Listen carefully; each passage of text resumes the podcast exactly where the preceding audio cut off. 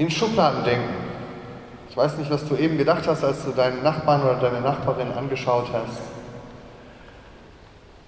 Wenn du sie kennst oder ihn, dann hast du schon so deine Ideen, wie er oder sie so drauf ist. Wenn nicht, dann hast du dir vielleicht schon gleich ein Bild gemacht. Aha, ja, so gekleidet, den Haar, Haircut, dann äh, weißt du schon ein bisschen, kannst du schon einsortieren, wie derjenige denkt oder diejenige und so. Ja.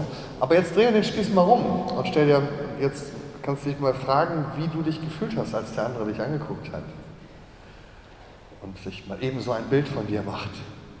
Ich weiß nicht, ob du dieses Gefühl kennst, wenn dich andere in Schubladen einteilen, wenn dich jemand so abcheckt und dann vielleicht sogar meint, dich schon beurteilen zu können, auch wenn er dich noch gar nicht richtig kennengelernt hat oder sie. Vielleicht hat er nur zufällig irgendein falsches Wort von dir, ein flüchtiges Wort gehört, irgendwas, was du vielleicht gar nicht so gemeint hast oder was aus dem Kontext missverständlich war. Und schwupps, alle um dich herum gucken dich plötzlich an. Wie bist du denn drauf? Was bist du denn für jemand? Aha, so einer bist du also. Oder du hoffst vielleicht, dass niemand rausfindet, was für Filme und Serien du so heimlich guckst, weil man ja einen Menschen ganz gut einsortieren kann anhand der Serien, äh, die man so guckt. Ja, also ich hoffe immer, dass niemand rausfindet, dass ich regelmäßig Sturm der Liebe schaue, weil dann bin ich bei allen unten durch ja, und habe alle meine Freunde sofort verloren. Äh, also deswegen bitte nicht weiter sagen. Und falls dieser Podcast jemals im Internet kommt, gut, dann ist mein Leben zu Ende. Ja? Also das sind ja so Kleinigkeiten, anhand deren wir die Leute abchecken. Ja? Ähm, wie sie sich kleiden, was für Musik sie hören, ähm, wo sie wohnen, ähm, ihre Hautfarbe, ihre Sprache, was auch immer das ist. Ja? Wir haben sofort so Ideen im Kopf. Ja? Ähm, ist interessant jetzt im Moment in dieser, dieser Debatte, die wir haben über Islam und Islamismus, wo man versucht, die Leute einzuteilen in die guten Moslems und die bösen Moslems. Ne? Und die einfache Richtlinie ist immer, wenn der Bart lang ist, ist es ein Böser. Ja? Völlig unsinnig, natürlich. Das hat ja überhaupt nichts damit zu tun. Ja? Markus, hallo, ich grüße dich. Ne? Ähm, aber ne, das ist so für viele so der Check. So, aha, wenn er irgendwie ne, so ein weißes Gewand hat und einen langen Bart, dann muss es ja ein Terrorist sein. Ne? Ansonsten ist es bestimmt ein Lieber. Äh, und, und solche Kennzeichen haben wir ja oft um die Leute einzuschätzen, um die Leute in, in Schubladen einzusortieren. Und es ist interessant, weil wir ja eigentlich gerade in einer Zeit leben, die wie wohl keine vorher darum bemüht ist, ähm, die Gleichheit der Menschen, ja, Gleichberechtigung, Inklusion, Partizipation, ähm, Teilhabe, all das hochzuheben und Leute nicht einfach einzutüten in solche Gruppen. Ja, wir kriegen das beigebracht von klein auf im Kindergarten, in der Schule. Äh, wir bei uns an der Fachschule ist es eines der großen Querschnittsthemen, die sich durch jedes Fach durchziehen, wo wir das versuchen, den Leuten beizubringen. Ja, und eigentlich sollte das so ein Grundwert sein. Für uns ist das irgendwie selbstverständlich, das war zur Zeit meiner Eltern noch nicht, das war noch nicht so, als ich klein war. Als ich zur Grundschule gegangen bin, da haben wir direkt neben unserer Grundschule einen großen Neubau bekommen und das war eine Sonderschule für körperbehinderte Kinder. Ja, und das war damals der totale Fortschritt, da waren die ganz stolz, gab es eine riesen Einweihung und sowas, ne?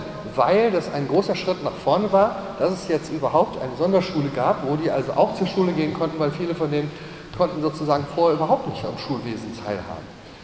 Heute gucken wir da drauf und sagen, naja, das war gut gemeint, aber eigentlich nicht das, was wir brauchen, weil damit hast du natürlich wieder Schubladen. Die normalen Kinder in der normalen Schule, die äh, nicht normalen in der nicht normalen Schule. Und jetzt ist sozusagen das Gebot der Stunde, dass man versucht, das irgendwie zusammen hinzukriegen. Natürlich ist das für die Schulen und die Kindergärten ein echter Stretch und auch nicht in jedem Fall das Beste für die Kinder, aber die Idee ist, glaube ich, die richtige. Man muss nur noch an der Umsetzung arbeiten und, und so weiter. Das kennt ihr, das ist eine große dis politische Diskussion. Und für uns ist es eigentlich sehr selbstverständlich, dass Menschen nicht in Schubladen gehören. Wenn man nochmal weiter zurückgeht, 200 Jahre, vor 200 Jahren, da warst du, wenn du in Europa lebst, warst du entweder ein Deutscher oder ein Franzose oder ein Russe oder eine Deutsche, eine Franzosin oder eine Russin. Ja?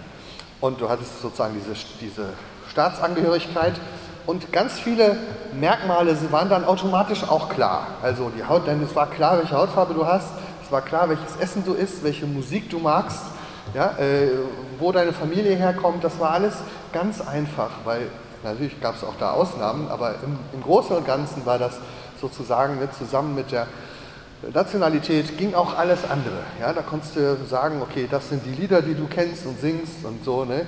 Ähm, und, und das ist das Essen, was du isst und so. Ja? Und heute ist die Welt total verändert. Ja? Was du in deinem Pass an Nationalität hast, sagt nichts mehr aus eigentlich oder kaum noch etwas darüber, ja? Welche Hautfarbe du hast, welche, National welche, welche ethnische Identität, äh, welche Sprache du sprichst, welches Essen du magst, welche Musik du hörst. Ja? Das sind alles getrennte Welten. Diese Schubladen haben sich im Grunde aufgelöst. Es ist so, als ob jemand alle Schubladen aufgemacht hat und die Sachen mal so umsortiert hat und alles mal bunt zusammensortiert hat. Und ich glaube, das ist ein echter Fortschritt. Manche Leute beklagen sich darüber. Ja? Die hätten gerne wieder so eine einfache Welt, wo die Schubladen noch funktionieren und ne, dieses Multikulti ist ja für viele ein Schimpfwort geworden, aber man kann es ja auch als einen Reichtum sehen, als eine, ja, ein, ein Schätzen der Vielfalt. Das andere, und das ist aber das Paradoxe, obwohl wir im Grunde an dieser Stelle so massiv eigentlich unser Denken versucht haben zu verändern, merken wir, dass plötzlich an unerwarteter Stelle ganz neue Gräben und Grenzen hoch wie heißt das, hochschnellen ja? und wie Pilze aus dem Boden wachsen. Gerade, und das ist vielleicht genau das sozusagen die Gegenbewegung dazu. Viele Leute, gerade weil jetzt alles nicht mehr so einfach einzusortieren ist, muss man neue Grenzen ziehen und muss man versuchen, sich wieder neu zu identifizieren und zu, über, zu überlegen, wozu gehöre ich denn, wenn das alles mich jetzt nicht mehr definiert. Und dann gründen, bilden sich so neue Grüppchen, meistens sehr viel kleiner, ja, so kleine irgendwie Tribes oder so, ich weiß nicht, wie das alles so heißt heute, ne? aber kleine Grüppchen von Gleichgesinnten und Gleichdenkenden, die Musikgeschmäcker, die, die, die äh, differenzieren sich immer mehr aus, aber man findet sozusagen seine Freunde in der, in der Blase um sich herum. Ähm, und das ist dann an anderen, an anderen Sachen vielleicht definiert, zum Beispiel, welche Serien guckst du, äh, welche politische Partei wählst du, in welche Clubs gehst du zum Tanzen, weil das dein Musikstil ist. Ist ja interessant. Man, man, man muss das ja nach Stil dann aussuchen. Und da trifft man natürlich auch nur noch seinesgleichen. Ja, und so hast du ein, ein, ein großes Herz für Diversität und für Verschiedenheit, aber nur innerhalb deiner kleinen Blase oft. Ja? Man spricht ja von dieser Filterblase. Ich filter sogar die Informationen so raus, dass ich nur das höre von den Leuten, äh, mit denen ich zu tun haben möchte. Die Parteien Landschaft verändert sich. Ja, es gibt immer mehr kleine Parteien und die sind dafür aber extremer in ihren Ansichten. Ja, und, und, und man wundert sich, dass sozusagen nach all dieser langen Versuch, uns irgendwie offen und sowas zu prägen, plötzlich so die neuen, neuen Schubladen wieder da sind. Ja, und dann plötzlich ne, man sich genauso wieder gegenübersteht und sagt jetzt zum Beispiel politischen Lager, ne, da, das sind die Leute, die braune Soße der Faschoschweine. Ja? Und dann gucken die von der anderen Seite rüber und sagen, und da sind die linksgrün versifften Anarchos. Und ne, so hat man so seine Labels und Fähnchen und äh, sortiert sich wieder genauso ein. Halt dieses Mal anders. Irgendwie brauchen wir diese Schubladen. Und ich glaube, das nimmt noch zu. Das nimmt auch deswegen zu, weil die Welt sich immer schneller verändert. Also zum Beispiel die Musikstile wechseln ja, früher war das immer so alle 20, 30 Jahre mal was Neues. Ja? Ganz früher, also vor 100 Jahren war es so alle 100 Jahre was Neues, dann alle 20, 30. Und inzwischen ist es so, dass ne, wenn irgendwie ein 15-jähriges Mädchen eine 9-jährige Schwester hat, dann leben die schon in völlig unterschiedlichen Musikwelten. Und du verstehst schon nicht mehr, ne, welche jetzt da die die, die äh, Idole sind und sowas, weil das eine völlig andere Welt schon ist. Und das führt natürlich dazu, dass wir immer mehr so auf unserer Insel leben und uns gegenseitig nicht mehr verstehen. Und das Gleiche nehmen wir auch in den Gemeinden wahr. Es gibt ja eine immer größere Vielfalt in den Gemeinden und Gemeindeformen. Früher gab es nur so große Landeskirchen und dann gab es plötzlich Freikirchen und jetzt gibt es so Einzelkirchen an jedem Ort quasi nur noch unabhängige Einzelkirchen und jeder hat so ihren eigenen Stil. Und dann, wenn man in eine neue Stadt kommt, dann geht man so hin und versucht, die so abzuchecken. Ne? Alle mal anschauen und dann versuchen, in welche Schublade kann ich sie denn sortieren. Charismatisch oder nicht, äh, lebendig oder nicht, jung oder nicht. Ja? Und dann, dann hast du schon so Labels drauf ne? und wenn dann guckst du, was wird da so gesungen, aha, okay, ah, Hillsong, naja, ist schon ein bisschen hinter der Zeit so. Ne? Hillsong war vor zehn Jahren. Äh, wenn das jetzt nicht der neueste Bethel-Sound ist, dann ist das schon so ein bisschen, ah, naja, okay, kann ich meine Eltern hinschicken. Ne? Äh, geschweige denn, wenn die immer noch Albert Frei singen oder so, ne? oder, oder Paul Gerhardt, ne? also bewahre, ne? dann ist das irgendwie lame und dann geht man da nicht hin, dann ist das auch irgendwie uncool. Ne? Und, und plötzlich sind wir wieder in dieser Kultur, wo wir die Dinge bewerten. Daumen rauf, Daumen runter. Und wir haben ja auch diese Begriffe dafür heute, ja, also Like oder Dislike oder Fail oder das ist ja peinlich, ne? Äh, das geht ja gar nicht. Das sind so unsere Schubladenworte, ja, wo wir sofort die Leute wieder einsortieren und wo wir natürlich auch Angst haben, dass wir selber einsortiert werden. Man muss dauernd danach, darum kämpfen, dass man nicht durchs Raster fällt. Dass nicht irgendjemand denkt, ach, du bist aber ein bisschen hinter deiner Zeit. Oder du bist aber ein Landei. Ja? Oder deine Klamotten sind, wenn ich das höre von den Kindern, ja, diese ganze Markenklamottengeschichte, was da für ein Druck herrscht, ne, schon im Kindergartenalter, dass du da schon gedisst wirst, wenn du irgendwie nicht die richtigen Marken triffst, dann denkt man, wo, haben, wo ist das alles hin, unsere ganze Erziehung zur Offenheit und zur, zur Gleichheit und zur ja, äh, Partizipation und diesen ganzen Dingen. Wenn wir in diesen Kleinigkeiten schon so ungnädig miteinander umgehen. Auch die ganze Kultur der Castingshows, wo es nur darum geht, dass Leute bewertet werden, abgecheckt werden und dann nach Leistung oder Aussehen oder weiß nicht was auch immer einsortiert werden in die Favoriten und die die, die ausscheiden, die man dann vergisst.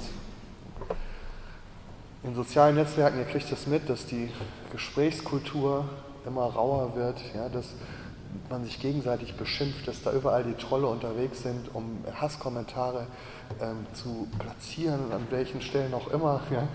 Ähm, und man merkt, dass wir immer mehr verrohen, gerade in diesem Bereich, wo es darum geht, andere in Schubladen zu sortieren. Der Wunsch, andere zu beurteilen, scheint also irgendwie ganz tief in uns zu sitzen und gleichzeitig die Angst, von anderen beurteilt zu werden. Wie viele junge Frauen kämpfen mit äh, dem ganzen Magersuchtsproblem und ja, äh, irgendwie mit dem Körpergewicht, weil sie irgendwie sich mal zu irgendeinem Zeitpunkt diese Regeln irgendwie vorschreiben lassen haben, wie man auszusehen hat und wann das noch okay ist und wann nicht mehr. Und man sich dann immer in den Spiegel guckt und sich selber abcheckt und sagt, ich kann dich selber nicht mehr leiden, so wie du, wie du ausguckst. Und ich glaube, wir Männer haben da unsere eigenen Weisen, das zu tun, ähm, vielleicht ein bisschen anders, aber im, im, im Kern glaube ich genau das Gleiche. Und ich glaube dann letztlich doch, auch wenn es, man denkt ja immer, das nimmt zu, aber ich glaube, das ist ein Grundproblem der Menschen, weil es interessant ist, dass das eben auch schon in der Bibel auftaucht. Und es scheint zur Zeit Jesu auch schon so gewesen zu sein, dass ähm, das ein Grundproblem war, dieses gegenseitig sich zu verurteilen und gegenseitig sich in Schubladen zu, zu stecken und dass das unheimlich viel Schaden angerichtet hat. Und deswegen spricht Jesus das an in dieser berühmten Bergpredigt, von der wir gerade gehört haben. Ich lese den Text mal vor aus Matthäus Kapitel 7. Richtet nicht, damit ihr nicht gerichtet werdet. Denn nach welchem Maß ihr richtet, werdet ihr gerichtet werden. Und mit welchem Maß ihr messt, wird euch zugemessen werden. Was siehst du aber den Splitter in deines Bruders Auge und nimmst nicht wahr den Balken in deinem eigenen Auge? Oder wie kannst du sagen zu deinem Bruder, halt, ich will dir den Splitter aus deinem Auge ziehen und siehe, ein Balken ist in deinem eigenen Auge. Du Heuchler, Zieh zuerst den Balken aus deinem Auge, danach sieh zu, wie du den Splitter aus deines Bruders Auge ziehst. Du Heuchler, das ist ja so ein altes Wort, aber ich fand das interessant, als ich das jetzt gelesen habe. Das heißt ja eigentlich du Schauspieler, also du Maskenträger, jemand, der eine Maske trägt. Und ich glaube, das passt in dieses Beispiel sehr gut rein. Wir versuchen uns selber zu verstecken hinter einer Maske, damit niemand sieht, wie es bei uns wirklich aussieht. Und dafür zeigen wir umso lauter auf den anderen. Und Jesus sagt, das ist nicht gut, lass das sein. Es macht nicht nur andere kaputt, sondern es macht dich selbst letztlich auch kaputt. Weil das gleiche Maß, was du an andere anlegst, das wirst du letztlich an dich selber auch anlegen. Ja, das Maß, mit dem ihr gerichtet werdet, mit dem werdet ihr auch gemessen. Das hört man ja oft so, ja, das macht dann Gott später. Der straft dich dann dafür. Also, jetzt bist du ungnädig zu den anderen und dann ist später mal Gott ungnädig zu dir. Aber ich glaube, es ist schon, es fängt schon viel früher an. Das Maß, was wir anderen, an andere anlegen, an Ungnade, das legen wir wahrscheinlich genauso ungnädig auch an uns selber an. Und deswegen schlägt es sofort auf uns selber zurück. Ungnade, die breitet sich aus im Leben, ja, die bleibt nicht beim anderen. Manchmal fängt, fängt das so an, dass man denkt, ah, ne, wenn ich von mir selber weggucke und den anderen runtermache, dann fühle ich mich vielleicht selber besser. Aber ich glaube, mit der Zeit merkt man, dass diese, dieses, diese negative Sicht des anderen, diese negative Sicht der Welt, dann plötzlich auch auf einen selber abfärbt. Und dann fängt man an, sich selber zu verurteilen. Es ist spannend, dass nicht nur Jesus ähm, dieses Thema so zentral anspricht, sondern auch andere jüdische Lehrer seiner Zeit. Ähm, es taucht immer wieder auf in verschiedenen Schriften. Es gibt ähm, einen zentralen Text der jüdischen Lehrer äh, zur Zeit Jesu, die sogenannten Sprüche der Väter. Das ist so die Haupt- und die wichtigste Sammlung der wichtigsten Merksprüche der berühmtesten Lehrer. Ja, das ist so, so, wenn man irgendwas an jüdischen Texten aus dieser Zeit liest, dann dieses. Und die ersten Verse fangen damit an, dass erzählt wird, wie Gott das Gesetz gab und wie das dann überliefert wurde von einer Generation in die nächste, bis es bei uns ankam. Und dann wird gesagt, was das Gesetz ist. Ich lese mal die ersten Verse, das ist sozusagen der Anfang des wichtigsten Textes. Ja? Mose empfing das Gesetz von Gott am Sinai und er gab es weiter an Josua. Und Josua gab es weiter an die Ältesten, diese gaben es weiter an die Propheten, diese gaben es an die Männer der großen Versammlung. Und diese sprachen drei Dinge aus. Also die fassen es in drei Sätzen zusammen. Erster Satz, sei vorsichtig in deinem Urteil. Zweiter Satz, macht, nehmt viele Jünger an, also macht viele Jünger. Dritter Satz, baut einen Zaun um das Gesetz, also bewahrt die Tora gut. Der erste Satz, der sozusagen überliefert wird als Zusammenfassung der Tora ist, sei vorsichtig in deinem Urteil. Und wenn man dann weiter guckt, dann kommen so die wichtigen Lehrer aus der Zeit und dann tauchen ähnliche Gedanken immer wieder auf. Den schönsten Spruch, der ist noch auf der zweiten Seite dieses Textes. Josua, der Sohn des Perachia, der lebte ein bisschen vor Jesus, sagte, verschaffe dir einen guten Lehrer, erwirb dir einen guten Freund und beurteile alle Menschen nach ihrer guten Seite. Suche dir einen guten Lehrer, suche dir einen guten Freund und beurteile alle Menschen nach ihrer guten Seite. Ist das nicht eine spannende Einstellung? Was kann ich Gutes an dir finden? Als ich das gelesen habe, ist mir mein Lehrer eingefallen hier in Marburg an der Uni, äh, Professor Herle, das war einer der Professoren für systematische Theologie. Und äh, in der Dogmatik, so in der Systematik versucht man ja immer so auch die anderen abzuchecken und immer so verschiedene Theologen zu vergleichen und sehr viel zu argumentieren. Und da muss man auch immer sagen, der hat Unrecht und der sieht das irgendwie falsch und ich sehe das richtig und so. Und der hat immer gesagt, wenn man sich mit Gegnern auseinandersetzt, dann muss man sie an ihrer besten Stelle, an ihrer stärksten Stelle versuchen zu, ähm, sozusagen anzugehen oder, oder sie herauszufordern. Es ist billig und einfach, immer sozusagen den Schwachpunkt beim anderen zu suchen irgendeinen blinden Fleck finde ich schon bei dir und dann stoße ich da rein und nehme dich auseinander. Und er sagt ja immer, das ist billig. Ähm, es, es, muss darum gehen, dass du das Beste beim anderen findest, das, wo er sozusagen wirklich seine Stärke hat und dann da ins Gespräch mit ihm einsteigst. Und wenn dir seine Meinung nicht gefällt, dann versuche an dieser Stelle anzuknüpfen, wo seine Meinung am überzeugendsten ist. Und dann sag, was dir daran nicht gefällt. Also das finde ich sehr spannend. Auch die jüdischen Rabbinen waren dieser Überzeugung, sei vorsichtig mit deinem Urteil, beurteile jeden Menschen nach seiner besten Seite. Und jetzt könnte man ja denken, wenn die sich alle so einig sind, dann ist wohl das Beste, dass ich mir sozusagen überhaupt kein Urteil bilde. Also, ähm, und das ist, glaube ich, bei vielen so, ne, angesichts einer komplizierteren Welt, dann denkt man, die Lösung ist, ah, am besten mache ich mir überhaupt kein Urteil über irgendwas. Ich ziehe mich so auf meine kleine Insel zurück und alles, was ich im Leben richtig und falsch finde, das gilt quasi nur für mich. Aber für dich schon nicht mehr. Ja? Du musst dein eigenes Leben leben und ich bin ja nicht in der Position, dich zu beurteilen und so. Also wir sollen vielleicht überhaupt uns kein Urteil bilden. Ich glaube aber nicht, dass, so, dass das so gemeint ist. Ich, ich glaube, dass das ähm, dass das sehr schade wäre, wenn wir uns jetzt alle zu Menschen erziehen, die überhaupt nicht mehr urteilsfähig sind. Das Wort, was hier im Griechischen für Urteil verwendet wird, ist das griechische Wort krinein. Krinein, wenn man da ein Substantiv draus macht, kommt Kritik raus. Kritik. Ja? Kritisch denken heißt also, Dinge zu beurteilen, differenziert denken, auseinander, Entschuldigung, aus, Dinge auseinanderhalten, äh, gut unterscheiden, ja? Äh, nicht alles pauschal über einen Kamm scheren. Das ist eigentlich eine Tugend. Eine Tugend, die wir alle lernen in der Schule, die wir, die wir an der Uni lernen, die wir an unserer Fachschule versuchen zu vermitteln. Wir möchten doch, dass Menschen kritisch denken. Wir möchten doch, dass sie kritisch mit dem Leben umgehen. Wir möchten doch, dass sie kritisch mit der Bibel umgehen. Das heißt ja nicht, dass ich alles kritisiere. Ja? Wenn ich die Welt kritisch sehe, muss ich ja nicht alles kritisieren. Ich muss auch die Bibel nicht kritisieren, wenn ich kritisch Bibel lese, sondern dass ich lerne zu unterscheiden und mir über Dinge ein Urteil zu bilden, und zwar ein qualifiziertes Urteil indem ich genau hinschaue und nicht einfach irgendwie mir pauschal diese Schubladen bilde. Das ist ja gerade ein, sozusagen ein Werkzeug gegen die Schubladen. Ja, dass ich hingehe und sage, ich gucke mal genauer hin, wie du das wirklich meinst. Ich frage auch mal nach. Das ist eigentlich kritisch denken. Das ist eigentlich was Positives. Und ich glaube nicht, dass Jesus dagegen ist und auch, dass die Rabbinen nicht dagegen sind. Ja? Und ähm, ich, ich, glaube, dass der Schlüssel darin liegt, dass man unterscheidet zwischen, ähm, zwischen zwei Wortbedeutungen dieses Wortes, die wir im Deutschen auseinanderhalten. Das Wort bedeutet nämlich urteilen und auch verurteilen. Und auch ein Urteil vollstrecken. Also, ne, wenn man jetzt so einen Gerichtsprozess guckt, dann wird erstmal der Fall beurteilt und dann versucht man sich ein Bild zu machen. Aha, so liegt der Fall. Dann spricht der Richter ein Urteil und dann kommt der Henker und vollstreckt es. Und das ist alles in diesem Wort drin.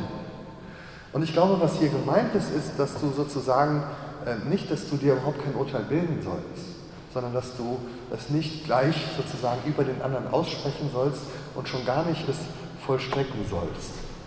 Ich glaube, es wäre zu einfach, wenn wir alle sagen, ich mache mir überhaupt kein Urteil mehr, ich lebe so mein Leben und was die anderen machen, ist mir völlig egal. Ja? Stell dir mal vor, wohin das führen würde. Ja, es ist meine Meinung, dass man nicht als Sextourist nach Thailand gehen sollte. Das ist irgendwie nicht gut, aber das ist ja meine Meinung und für dich ist das vielleicht in Ordnung. Ja?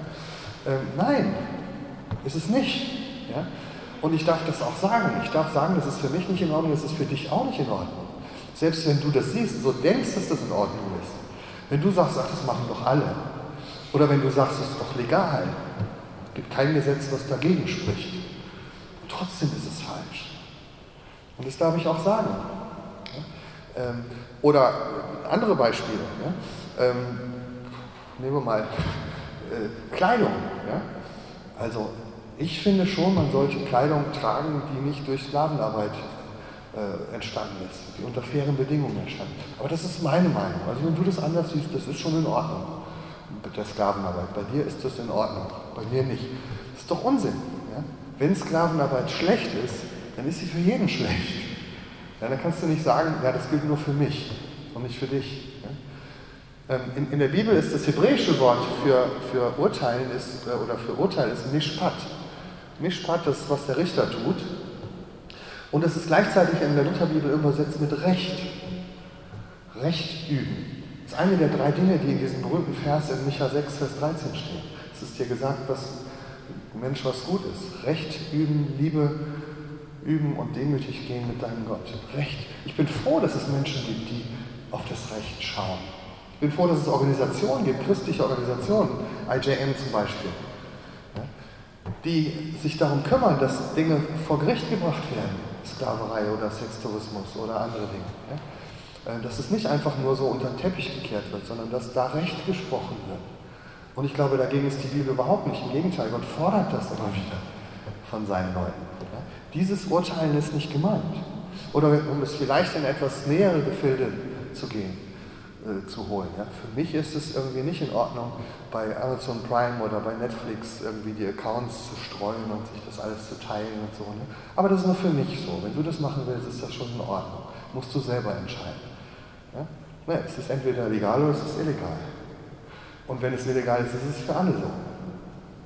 Ja, ich jetzt äh, denken schon, der hat keine Ahnung und so. Gehen wir noch einen Schritt weiter. Spotify ist ein schönes Beispiel. Ja? Spotify ist völlig legal, aber es ruiniert die Künstler. Ja? Weil man ihre Musik hört, ohne dass sie dafür viel Geld bekommen. Ja? Äh, kannst du machen, ist völlig legal. Ja? Ähm, aber vielleicht ist es nicht richtig. Und jetzt kannst du sagen, es ist für mich nicht richtig, aber du kannst das ruhig machen. Aber wenn du ehrlich bist, wenn es nicht gut ist, dann ist es für niemand gut. Okay, ich glaube, ihr habt meinen Punkt verstanden. Es gibt einen Unterschied zwischen Urteilen und Verurteilen. Es gibt einen Unterschied dazwischen, sich ein Urteil zu bilden und das auch zu sagen, das auch zu äußern, auch in der Öffentlichkeit, und dieses Urteil umzusetzen und sich zum Richter aufzuspielen oder sogar zum Vollstrecker zum Henker. Ja? Ich kann dir ja sagen, ich finde das nicht gut, was du machst. Aber ich sollte nicht hingehen und dir in die Fresse schlagen dafür. Das ist nicht meine Aufgabe.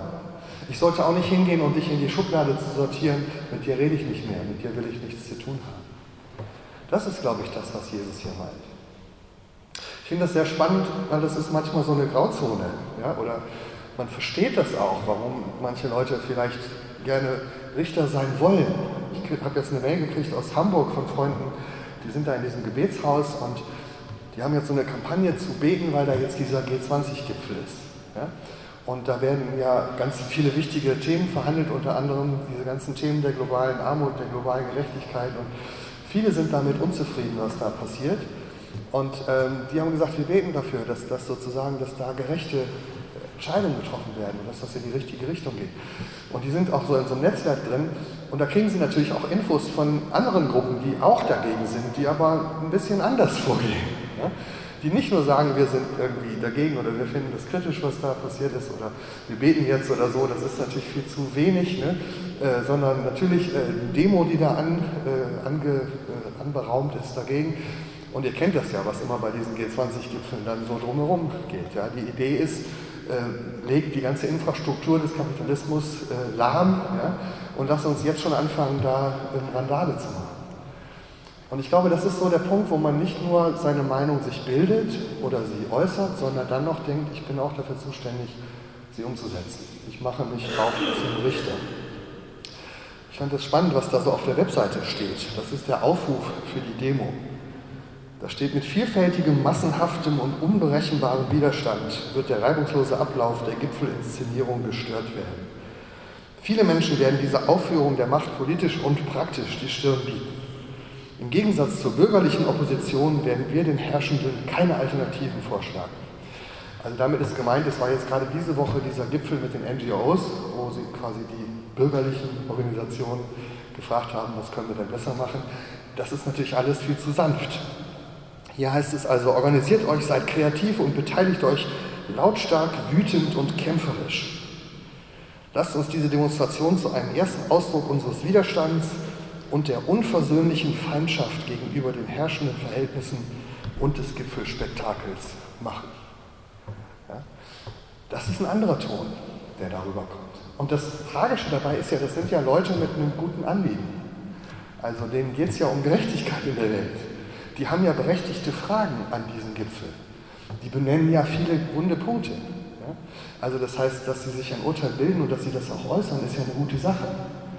Die Frage ist, sind wir die Richter, die dann auch sagen, okay, jetzt gehen wir da hin und hauen denen einer auf die Schnauze.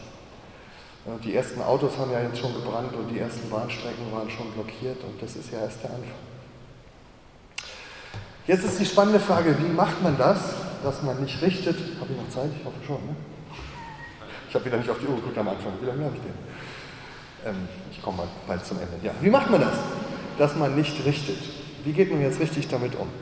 Jesus gibt zwei Antworten. Beide finde ich spannend. Das erste ist die Frage, nach welchem Maß richtest du? Und das zweite ist die Frage, bei wem fängst du an? Ja? Fangen wir mal mit dem Maß an. Nach, mit welchem Maß du richtest, danach wirst du auch gerichtet. Dieses Wort Maß ist sehr spannend, weil es auch von den jüdischen Rabbinern kommt. Und die haben damit ähm, sozusagen, die wissen, was er damit meint. Es gibt nämlich in der jüdischen Tradition einen, diesen wichtigen Begriff des Maßes. Maß ist eigentlich ja so ein Füllmaß, so ein Eimer, mit dem du irgendwie Wasser abmisst. Ja?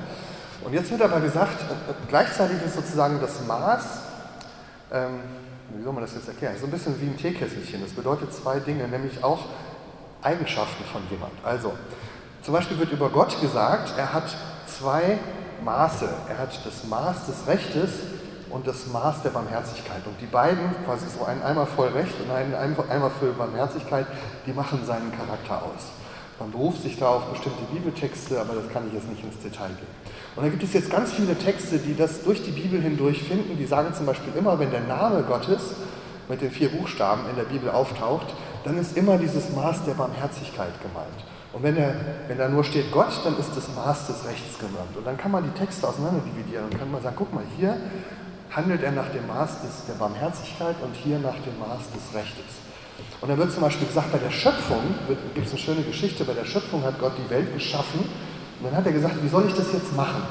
Wenn ich die Schöpfung nur nach dem Maß des Rechtes äh, mache, also die Welt erschaffe, ja, dann kann sie eigentlich gar nicht vergehen, äh, kann sie eigentlich gar nicht bestehen, weil es gibt so viel Unrecht in der Welt, dann müsste ich die Welt gleich wieder vernichten. Ja? Wenn ich sie aber nur mit dem Maß der Barmherzigkeit erschaffe, dann äh, sozusagen, dann machen die Leute, was sie wollen und dann geht es auch den Bach runter. Ja? Also, was hat er dann gemacht? Dann heißt es, er hat so wie bei, wenn man so ein bisschen ganz heißes Wasser und ganz kaltes Wasser zusammenfüllt, wenn man das ganz heiße Wasser ins Glas schütten würde, würde es zerplatzen und das ganz kalte auch. Aber wenn man sie zusammen reinschüttet, dann gibt es ein gutes Glas Wasser. So haben die Rabbinen sich das erklärt, warum Gott sozusagen diese beiden Eigenschaften hat. Aber, und das haben sie gesagt, bei Gott gibt es eine zeitliche Reihenfolge. Wenn er uns begegnet, dann kommt er immer erst mit dem Maß der Barmherzigkeit. Und erst später mit dem Maß des Rechtes. Und das wird im jüdischen Kalender jedes Jahr gefeiert. Im Herbst, da gibt es die Herbstfeste und da gibt es das Neujahrsfest, wo Gott mit dem Maß der Barmherzigkeit kommt und sagt, liebe Leute, kehrt doch um zu mir. Vieles läuft schief, aber kein Problem, ihr könnt zu mir zurückkommen. Und dann gibt es zehn Tage Zeit bis zum Yom Kippur. Und das ist dann der Moment, wo Gott nach dem Maß des Rechtes urteilt. Und zwischen diesen zehn Tagen hat man Zeit, nochmal über sein Leben nachzudenken. Und da gibt es viele Gleichnisse, die das beschreiben.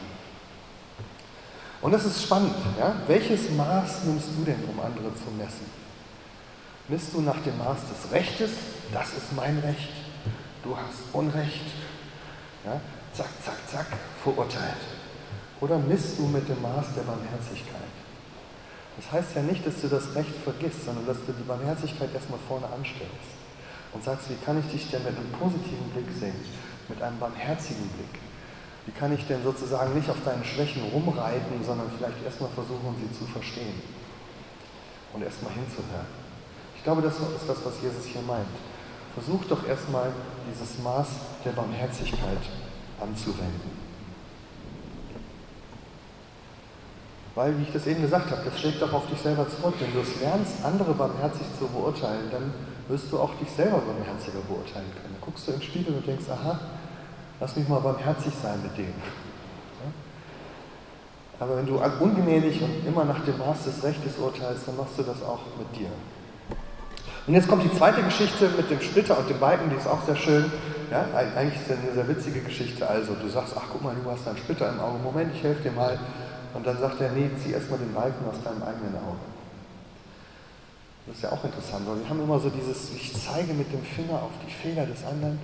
Und jetzt wenden das manche so an, dass sie denken, ah, siehst du, ich zeige jetzt mal zurück. Du bist ja viel schlimmer als ich. Also hast du mir auch nichts zu sagen. Ne? Also ich habe vielleicht einen Fehler gemacht, aber du hast viel mehr gemacht. Ne?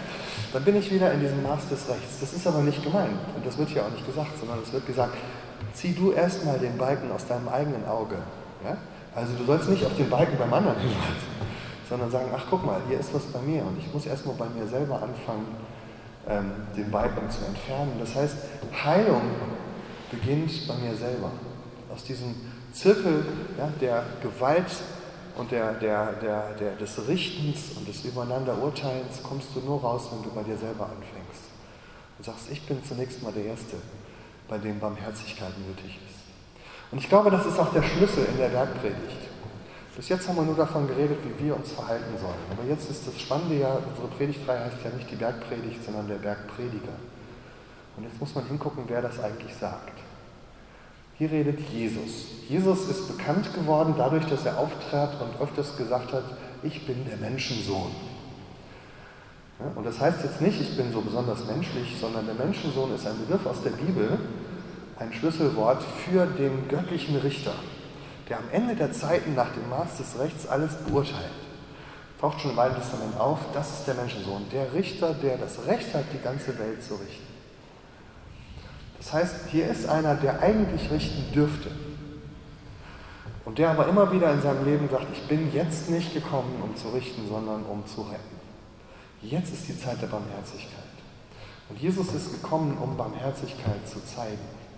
Und das ist, glaube ich, das Spannende, weil die Frage ist ja, wie schaffe ich denn das, barmherzig zu werden mit anderen, wenn ich mir selber so unbarmherzig gegenüber bin? Und die Antwort ist, du musst erstmal selber Barmherzigkeit erfahren. Das kannst du nicht selber stülpen. Du kannst dir nicht Mühe geben, ich werde jetzt mal einfach barmherziger sein. Ich glaube, das passiert dann, wenn du selber Barmherzigkeit erfährst. Und das ist, glaube ich, das, was wir bei Jesus lernen. Jesus kam in diese Welt, um Barmherzigkeit zu zeigen, um uns zu zeigen, ich verurteile dich nicht. Obwohl du viele Ecken und Kanten hast und dunkle Flecken und Fehler und vieles falsch machst. Aber das ist nicht das, wo ich meinen Finger drauf lege. Sondern ich bin gekommen, um zu retten, um zu heilen, um zurechtzubringen. Um Heilung zu bringen. Und wenn du Barmherzigkeit erfährst, dann kann es sein, dass aus deinem Leben auch Barmherzigkeit weiterfließt. Ich glaube, das ist die Botschaft des, des ganzen Neuen Testamentes. Wenn ich das erkenne, dass ich selber jemand bin, der Barmherzigkeit erfahren hat, der nicht brutal gerichtet wird nach dem Maß des Rechts, dann muss ich dieses Maß auch für mich beiseite legen. Die Frage ist, ob du dich darauf einlassen kannst, sagen kannst, ja, okay, ich bin so jemand, der das braucht. Es gibt dieses schöne alte Lied Amazing Grace, How Sweet the Sound That Saved a Wretch Like Me. Was für eine erstaunliche Gnade, wie, was für ein toller Klang, der mich gerettet hat, so ein Schurken wie mich. Und Paulus sagt das einmal, er redet von der Gnade Gottes, die uns errettet hat, die die Sünder errettet hat, von denen ich selber der Erste bin. Wenn wir so über uns reden lernen, dann geht es nicht mehr, dass wir auf die anderen zugehen und mit dem Finger auf sie zeigen und sie fertig machen für das, was sie meines, meiner Meinung nach falsch machen. Selbst wenn das falsch ist. Sondern dann gehe ich dahin und sage, so wie Jesus mir begegnet ist, so will ich dir begegnen. Selbst wenn du mein größter Feind bist. Selbst wenn ich alles falsch finde, was du denkst und was du sagst, ich werde nicht zurückschlagen. Ich werde nicht mit dem Finger zeigen, sondern ich werde die Hand ausstrecken, um Barmherzigkeit zu zeigen. Ich glaube, das sollte unsere Haltung sein auch gegenüber allen, die uns Böses wollen, die uns böse beurteilen, die ein Urteil über uns sprechen, dass wir sagen, ich mache das Gleiche nicht mit dir. Ich will dich mit dem Maß der Barmherzigkeit sehen. Wir wollen jetzt Anbetung, Zeit für die Anbetung nehmen. Sorry, dass ich ein bisschen länger geredet habe. Manchmal verquatscht man sich. Ähm, und nimm das mal als eine Zeit, wo du sozusagen auch Gott an dich heranlassen kannst. Du sagen kannst, ja, vielen Dank für für das, was du in meinem Leben an Barmherzigkeit gezeigt hast. Und vielleicht das Gebet, Gott, ändere meinen Blick und mein Herz für andere, dass ich barmherzig werden kann und ich mich zum Richter mache über andere. 아멘.